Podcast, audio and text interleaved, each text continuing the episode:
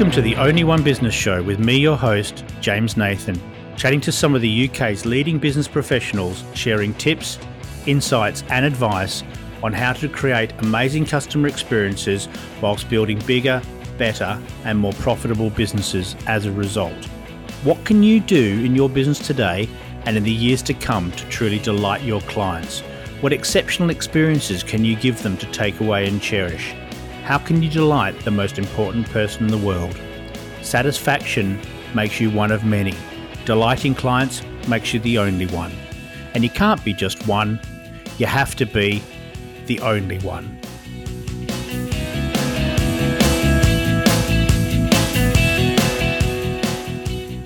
Hello, and welcome to the Only One Business Show with me, your host, James Nathan. Today in the studio, I have a fabulous guest for you and a guy that's making some proper waves. He's a mental health influencer, campaigner, and public speaker with the goal of creating mentally healthier workplaces. He experiences bipolar disorder himself, so it's a very personal thing. He is founder of InsideOut.org, a social enterprise with the mission of smashing the stigma of mental ill health in the workplace by showcasing senior leader role models with lived experiences of mental ill health. This is done by virtue of a published annual list called the Inside Out Leaderboard. Inside Out also takes these role models into businesses for panel events, which is the aim of inspiring other senior leaders to open up about their own challenges and get behind the mental health agenda. In 2018, he completed the Mind Cycle Tour, riding over 3,000 kilometres of the Tour de France route on a static bike, sat in a number of different corporate workplaces, stimulating conversation about mental health. He's also passionate about stimulating investment into the preventative mental health wellbeing space, and at the moment is doing this through being chief analyst at Better Space, a mental health wellbeing solutions marketplace. And in this role, he's responsible for gathering the participants into a huge project called the Big Wellbeing Data Project, a mass collaboration designed to calculate the ROI of preventative solutions please welcome Rob Stephenson. Rob, that was a mouthful, all of that. You're a busy guy. How, how are you? Uh, thank you, James. Thank you for having me. I'm, I'm, I'm really good, actually, and I, I, only hope I can live up to that introduction that you've uh, you've just given me on this podcast. Well, as a way of a background, I mean, you and I have known each other for a long, long time. We worked in the same corporate many, or, or a lifetime ago, it feels like nowadays. Yeah. Um, and you started really pushing the the Smash the Stigma campaign. How long ago? Not so long long ago now? Yeah, I think I've been working on this for probably about 18 months now. So, um, you know, my backstory I was diagnosed with bipolar disorder when I was 30. I'm 47 now. And over the years, after um, yeah, being diagnosed, where I thought, great, I can be fixed, I can be mended, the, the medical profession can, can solve my problem here. Yeah. And then realized that actually that wasn't the sole answer, and the depression came back. And but I learnt over the you know from that period forward to to really manage my condition, and I, I learned that exercise is really important. I learned that. Mm-hmm. Sleep is really important. I give myself a score out of 10 every day. Uh, today I'm an eight. If I'm a seven, six, five, then I want to know why and, and what can I do in life to stop myself being a four? Because if I'm a four, I'm in bed with right. depression and I can't get out of bed. I can't do my job. I cannot look after my children. So I've learned how to, you know, kind of kind of stay in that balance zone. There will be periods of depression. There will be periods of mania, but I'm, uh, you know, a productive member of society. But I learned to do all of that under the radar with only close friends and family knowing about it. And that was due to stigma. That was due to a fear that I'd be perceived differently. So my inspiration for Inside Out and helping smash the stigma in our workplaces is, is personal, really, and it's about realizing that actually we should all be able to talk about our mental health uh, in our workplaces and in society.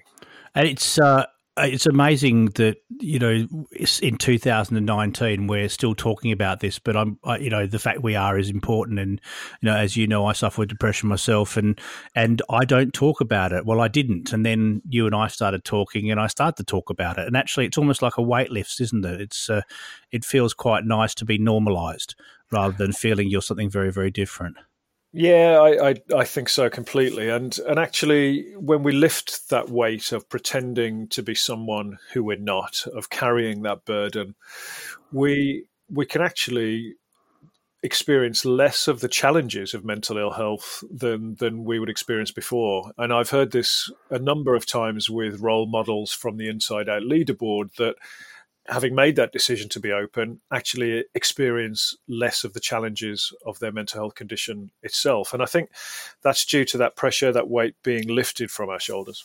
Isn't that incredible? So, what was the catalyst? What what what happened eighteen months ago where you thought, you know, do you know what? I really need to do something. Yeah, it was one particular moment, and I heard a campaigner uh, called Geoff McDonald speak, and Geoff is now a good friend of mine. Um, and Geoff was talking to an audience about his work um, in in ending the stigma, but he was telling the tale of his anxiety and depression and the loss of a friend of his to suicide. Right. And I was sitting there in the audience, and, and James, I felt shame, and the reason I felt shame is because there I was, a successful business owner with supportive people around me, great partners, lovely staff. And yet, every week when I'd go and see my therapist, I'd put the word physio in my diary. Right. Physio for years, yeah. right? My team must have thought I've got the worst physiotherapist in the world. you must be hurting yourself. Oh, yeah. yeah. Either you're forever doing something silly or that physio needs swapping out. Yeah, exactly. And, and, and yet I'm coming in on a Monday, I'm telling tales of 100 mile bike rides. And right. so it didn't make sense. And, and, and at that moment, I was inspired to be open personally, mm-hmm. but I was further inspired to think, how could I contribute to the movement out there of, of ending stigma in our workplaces and creating mentally healthier workplaces?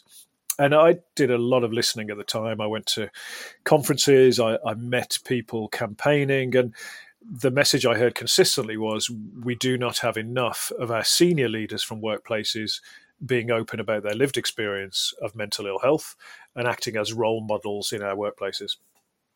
And so now you, have you've, you've got more and more people talking, and the, the leaderboard is quite a fascinating thing. How many people are on there now? We published the first leaderboard in March with 42 role models, as I call them, um, participating, and that that ranges from CEOs, people like Jayne-Anne Gadhia, the ex CEO of Virgin Money, mm-hmm. through to partners in Deloitte and PwC, um, but also partners in Clifford Chance and Herbert Smith Freehills, the law firms, through to MDs of you know, smaller businesses and SMEs.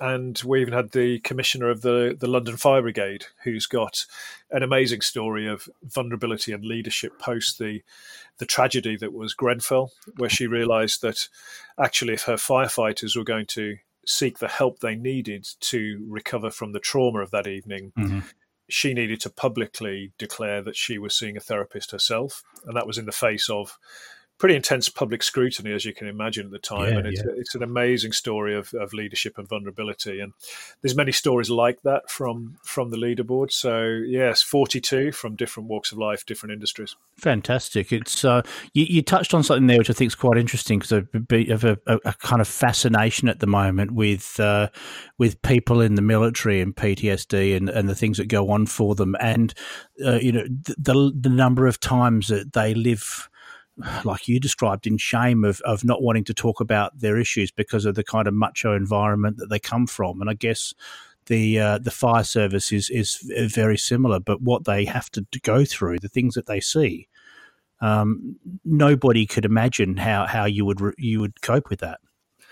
Yeah, absolutely, and I, I think we need to look at workplace cultures across the board. And funnily, you mentioned the forces. I, I was uh, on a panel with quite a senior uh, medical officer from uh, the Royal Navy yesterday, mm-hmm. and and he was saying actually the the culture internally is probably not um, as you might expect in that that the um, you know the the members of the forces are actually talking more about what they see from a trauma point of view internally than we might see in some of the corporate workplaces, which is quite interesting. Right.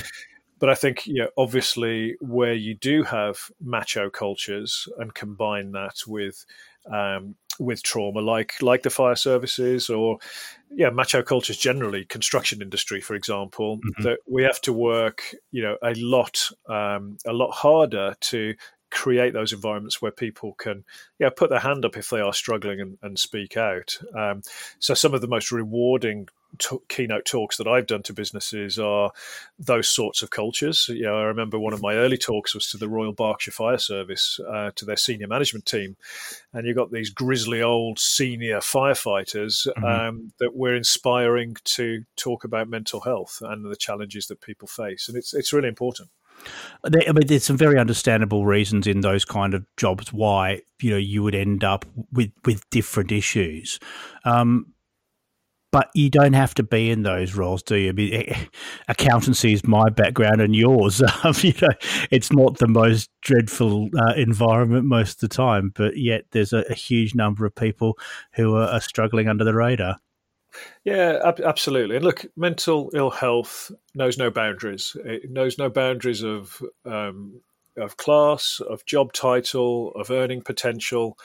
Sure, there are environments that will be more stressful or more traumatic, but actually, mental ill health can strike down anyone. And if you look at some of the, the accounting environments, there will be certainly work pressures that contribute to to mental ill health, like you know year end reporting, for example. Mm-hmm and so then you start looking into the workplace culture of during those busy periods how can people balance the stresses that they are um, experiencing w- with moments of recovery and do the cultures that they work in allow that so mm-hmm. for sure i think you know in, in, in, our workplaces generally today, or in a lot of workplaces, we're, we're using our minds rather than, than our bodies for work um, and and mental Ill, Ill health can can apply to anyone.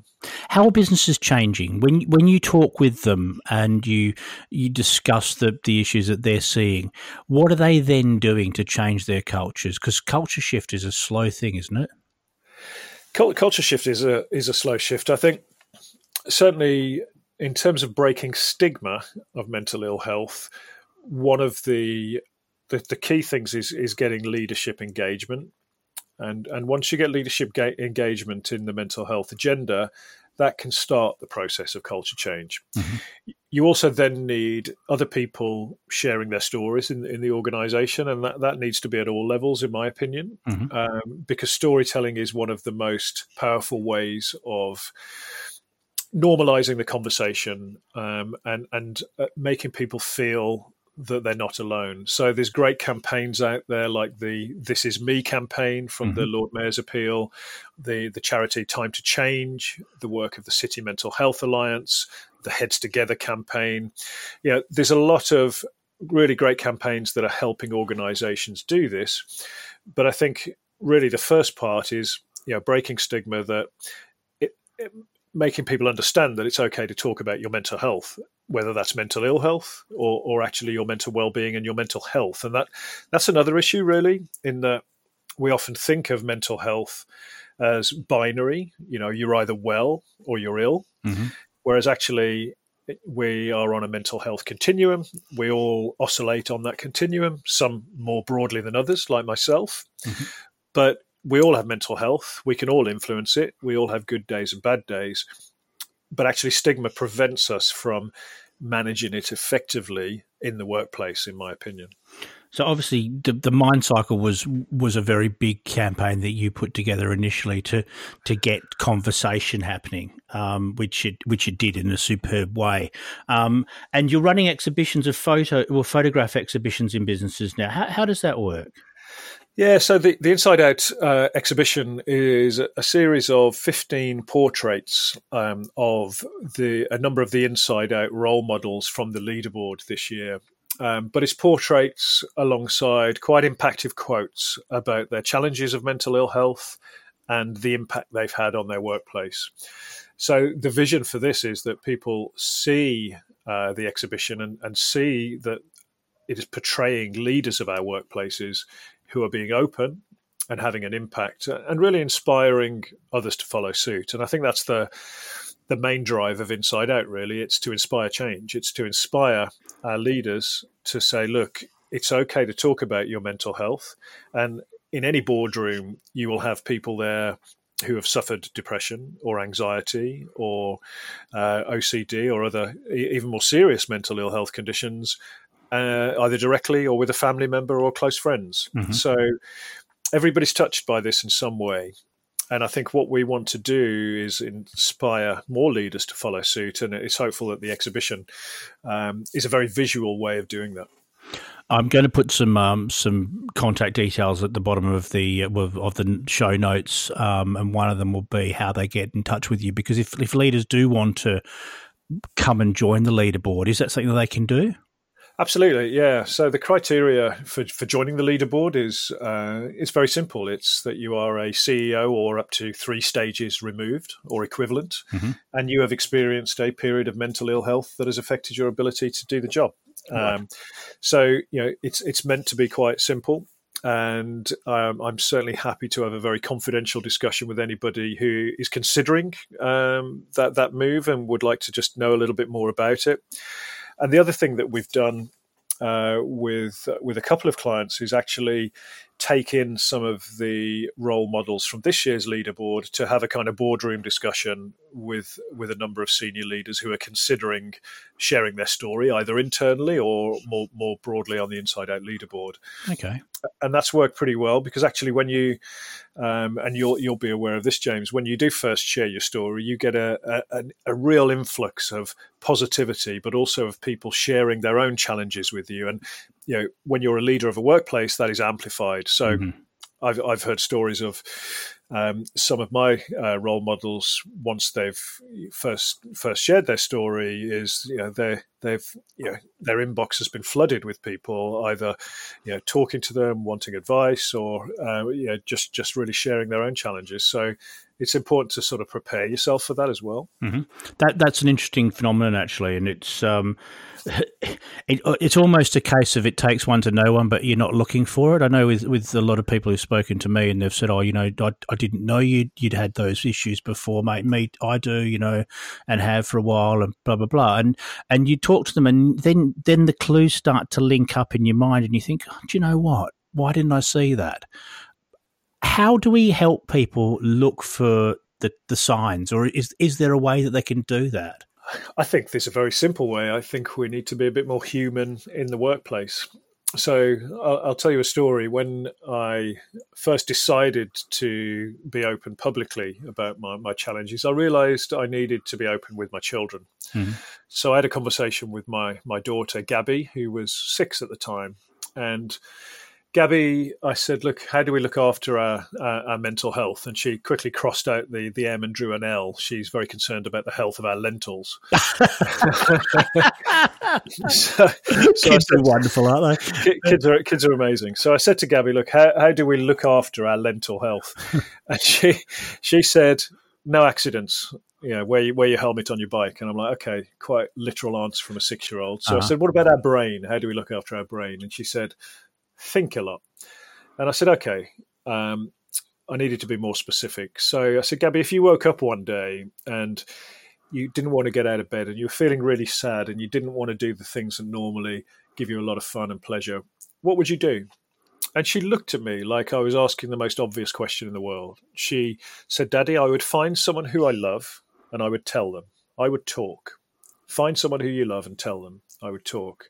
So then I said, Gabby, if you went to school and you saw someone in the playground who was sitting on their own and not engaging in play, looking very sad, not acting normally, what would you do? And this time she looked at me like I was a complete and utter idiot. She said, Daddy, I would go over and I would see if they're okay. I would ask if they're okay. And for me, we can learn a lot from our children about issues that we overcomplicate as adults and in society.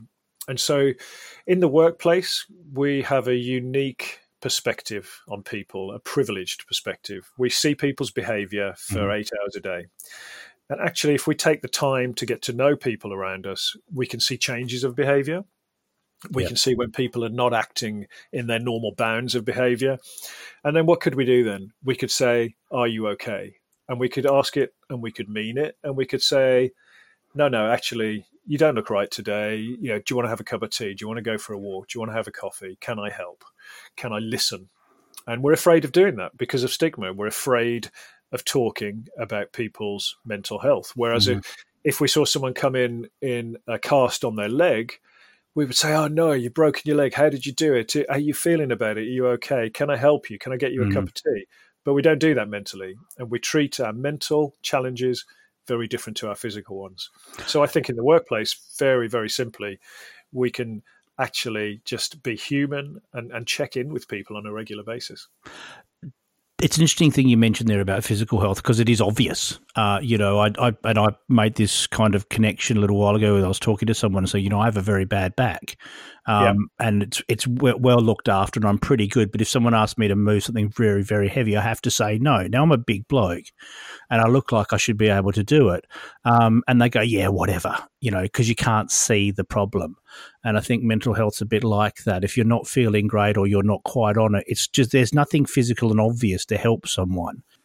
There's been some some ideas recently about um, making things more physical, more, more obvious for people who are experiencing, you know, down periods or whatever it might be like wearing a badge, for instance. Is that something? Is that a good thing? What, what do you think of that idea? I'm not sure about that. I think we um, we need to get away from the labels a little bit, mm-hmm. and I think you know having something as overt as a badge doesn't really sit that well with me. I think for me, it, it's about being able to connect with somebody um, on on a human level to understand, you know, when they are struggling um, or when they're acting a little bit differently, and actually having that relationship, that caring relationship in the workplace that we're looking out for each other, which mm-hmm. I think is just about being a bit more human. Um, personally, um, I think wear, wearing some sort of visual representation that I'm struggling today. Um, I think it's a personal thing, but it wouldn't really sit that that well with me because whilst I identify as somebody who has a mental illness, being bipolar, mm-hmm. that is a, that is a part of who I am, and you know I, I choose to talk about it to inspire change. But it's a small part. I'm a father. I'm a son. I'm a cyclist. I'm an entrepreneur. I'm a public speaker. We're we're all many many different things. Yeah. And I, and I think as we go through this journey about breaking stigma, we will start talking more about what are our problems rather than what are our mental illnesses um, and how do we overcome them. And so for me, I'm a little bit little bit nervous about the visual representation um, uh, in in that way. What mm-hmm. I do mm-hmm. like with a visual representation is people who are ready to listen. Right. So I've heard, you know, I've heard good stories in workplaces where people who are trained in um, mental health first aid or um, have, have you know, had training in in sort of listening skills, mm-hmm. uh, have maybe a different coloured lanyard that actually you know if you're struggling those people are available to talk and it's identifying people that are not necessarily your line manager or in your immediate team, but who are mm. available to have a chat about mental health. I love that idea. I think that's that's a really clever thing and a very simple thing, isn't it? Um, but also with, with it not being your line manager or not being your team it, it would be easier, I think, um, to have those conversations where you don't feel it has a direct impact immediately, and allow you to come come to to, to to become more open about about what's going on. When you were talking about Gabby, I love that story. I think it's absolutely fabulous. My, my kids are a little bit older than yours, but they're they're not that old yet, and they still have those sort of conversations. And um, what I love is that because we're having conversations, not me, you, but us as a, as a community, as a society, um, around issues of mental health as well as physical health, as well as wellness and well-being generally, and happiness and good eating and every every other aspect of a of a, a balanced life. Kids see that as normal. And then you know they don't think of it as something very different. And I, am hoping i mean i have a couple of hopes in my life. One is that within a generation um, you know skin color becomes something kids don't see because mine certainly don't see it. Um, and I think that would disappear. Similar with with issues of uh, of male and female difference in workplace, I think that will disappear. Um, smoking, I'm really hoping will also disappear. But yeah. the big one is that that mental health becomes a, a normalized agenda rather than a difference. And I think that that's coming. And if kids like Gabby can be so incredibly insightful at six. Um, you know, what could she be like at 30? Yeah, I, I agree, and, and I'm an optimist, James, and I think the the the sheer uh, level of campaigning, the sheer number of people. You only had to look at Mental Health Awareness Week, which um, was was fantastic in terms of the noise, the posting from mm-hmm. individuals, companies, charities, celebrities, royals. Um, it's really on the agenda, and there's a willingness to to create change. Now, I think we're in the foothills of where we need to be, but I think the desire from a whole bunch of people and bunch of stakeholders is there. Yeah. Um, and actually, when you think about it, it's ridiculous. We we use the word stigma quite a lot, right? And stigma is defined as a mark of disgrace associated with a particular quality or person. Now, are we really saying that someone suffering from mental ill health is disgraceful? Of course we're not. You know, and actually we we we we wouldn't accept that in in society for someone with cancer would we? You know, and, and there was a stigma associated with cancer, and that that that has been eroded. So I think we're getting there. There's lots of work to do, and there's lots of you know taboos um, and language and policies to unravel. Mm-hmm. But I think the willingness is there. So I, am optimistic that cer- certainly in within within a generation we'll see that. Uh, that would be. I mean, you, you mentioned there cancer being a, stigma attached to cancer, and you, you know, you almost shudder to think, really, how could people possibly think like that? Um, but we're only talking a generation ago. Yeah, it used to be called the Big C, right? Nobody would want to say the word. Yeah, yeah, absolutely. But the, then, uh, then things change, and they change really well. When we're talking about um, the future of mental health in our lives in the workplace. You, you I, I, in your introduction there, you touched on preventative mental well-being, um, yep. which I'm absolutely fascinated by. Tell me more about that. Yeah, so I think if if you accept the fact that we all have mental health, um, and you accept the fact that we're all on a, a mental health continuum, you can then start to look at well, given any population, where are we on that continuum? And so there's been some work done by some uh, Cambridge academics called Keyes and Huppert. Mm-hmm. And they've kind of mapped out that normal distribution. And so you've got about roughly 18% who've got a disorder or a diagnosis. You've got a similar amount, 17%, who are actually thriving at any one time. And so the other 65% of a population are either languishing, which mm-hmm. is where you get your presenteeism statistics from, or have moderate mental health. But here's the thing, right? If you haven't had a disorder, and like me or yourself, you haven't been forced to discover what works to maintain positive mental health, you actually don't really know how to manage your mental well-being. Mm-hmm. You know, you you might exercise a bit because you know you should keep physically fit, but you might not understand the benefits on mental health. You certainly might not feel the need to practice mindfulness or taking recovery breaks in the day or working on your social connection or whatever it might be. Mm-hmm. So actually I think the the one of the biggest opportunities for employers and individuals is to accept the fact that we can positively improve mental health and then go about discovering how to how to do that. Now I think it's difficult because we're not taught how to do it. Like we're you know we're taught dental hygiene, mm-hmm. we're, we're you know, and so we know how to brush our teeth. We're not taught how to look after our mind.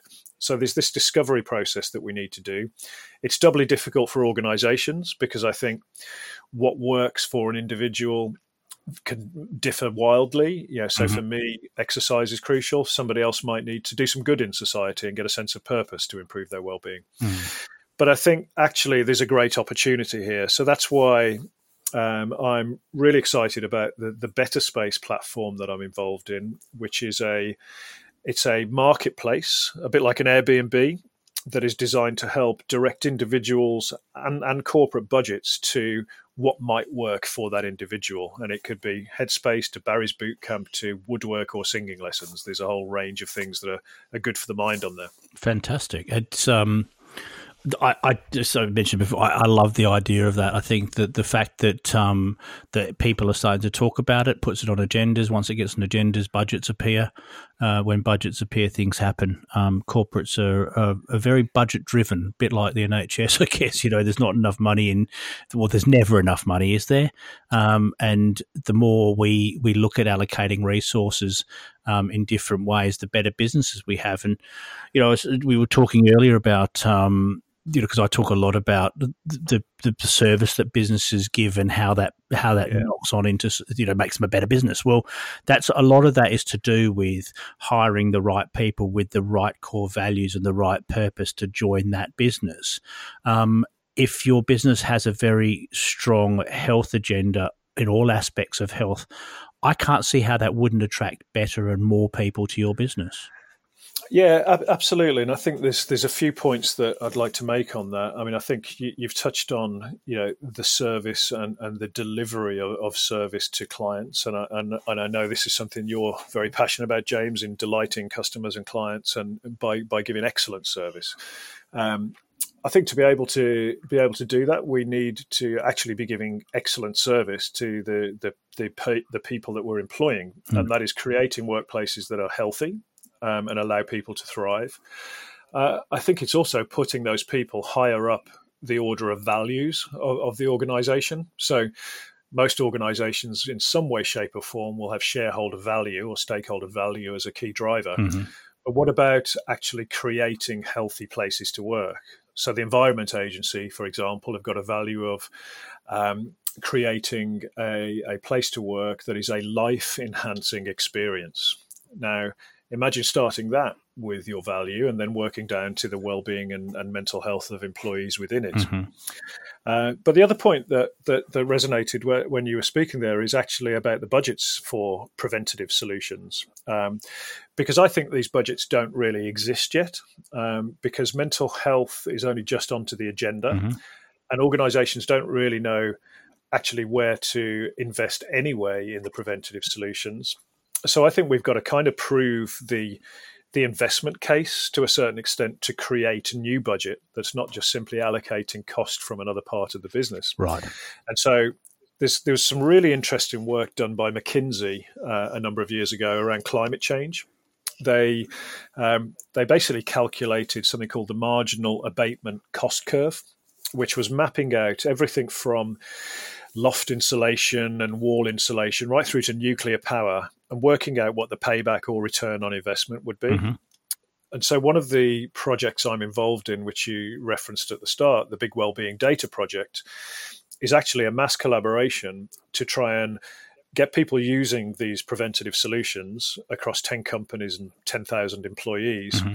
and then work to track how that affects well-being, but then how we go from that increased well-being number to an increased productivity number in monetary terms. And then we can say, actually, here is the return on investment data that, you know, if your CFO needs to see that to assign new budget because we're going to get, you know, five to one returns on these investments, then really we're creating the budget to invest in preventative solutions. And then we can create those healthier workplaces that, that will allow us to deliver and delight our customers. Fabulous. Fabulous. Rob, so much to think about there, um, and I hope that people listening are starting to to wonder what they can do in their own businesses and what they could start to think about. So, could you? What, what's your big one thing? What's what's your golden nugget that people could take away to try and make their businesses a better place now and for the future? What could they do? I think for me, the the big thing that businesses can do is actually getting their leaders behind this agenda. And that can be by going on the InsideOut leaderboard and sharing their lived experience if they have so have some lived experience um, and are prepared to do so or it could just be getting leaders to to buy into um, to to what it's all about. So increasingly, what I'm being asked to do is go in to present to boards um, mm-hmm. and and spend time in board meetings, and um, that's a real privilege to do that. But actually, the response I'm getting is, okay, we see what you're saying here. How do we make it happen? How do we put this into practice? Yeah. And once our boards and our senior leaders are engaged in the mental health agenda, then we will see change and we will see culture change as well. Rob, thank you so much for your time. I know you're a super busy guy at the moment, and if people want to get in touch with you, um, I'll put all the details below. Um, they can do that. They can contact you. They can talk about um, the leaderboard, whatever aspect of what you do with them. Um, but Rob, thank you so so much for your time. Brilliant. It's a pleasure, James, and always time to speak with you. Thank you. I hope you really enjoyed this episode of the Only One Business Show, and I look forward to sharing your company again very soon. If you'd like to subscribe, please do so wherever you pick up your podcasts. And in the meantime, have a great day. Bye for now.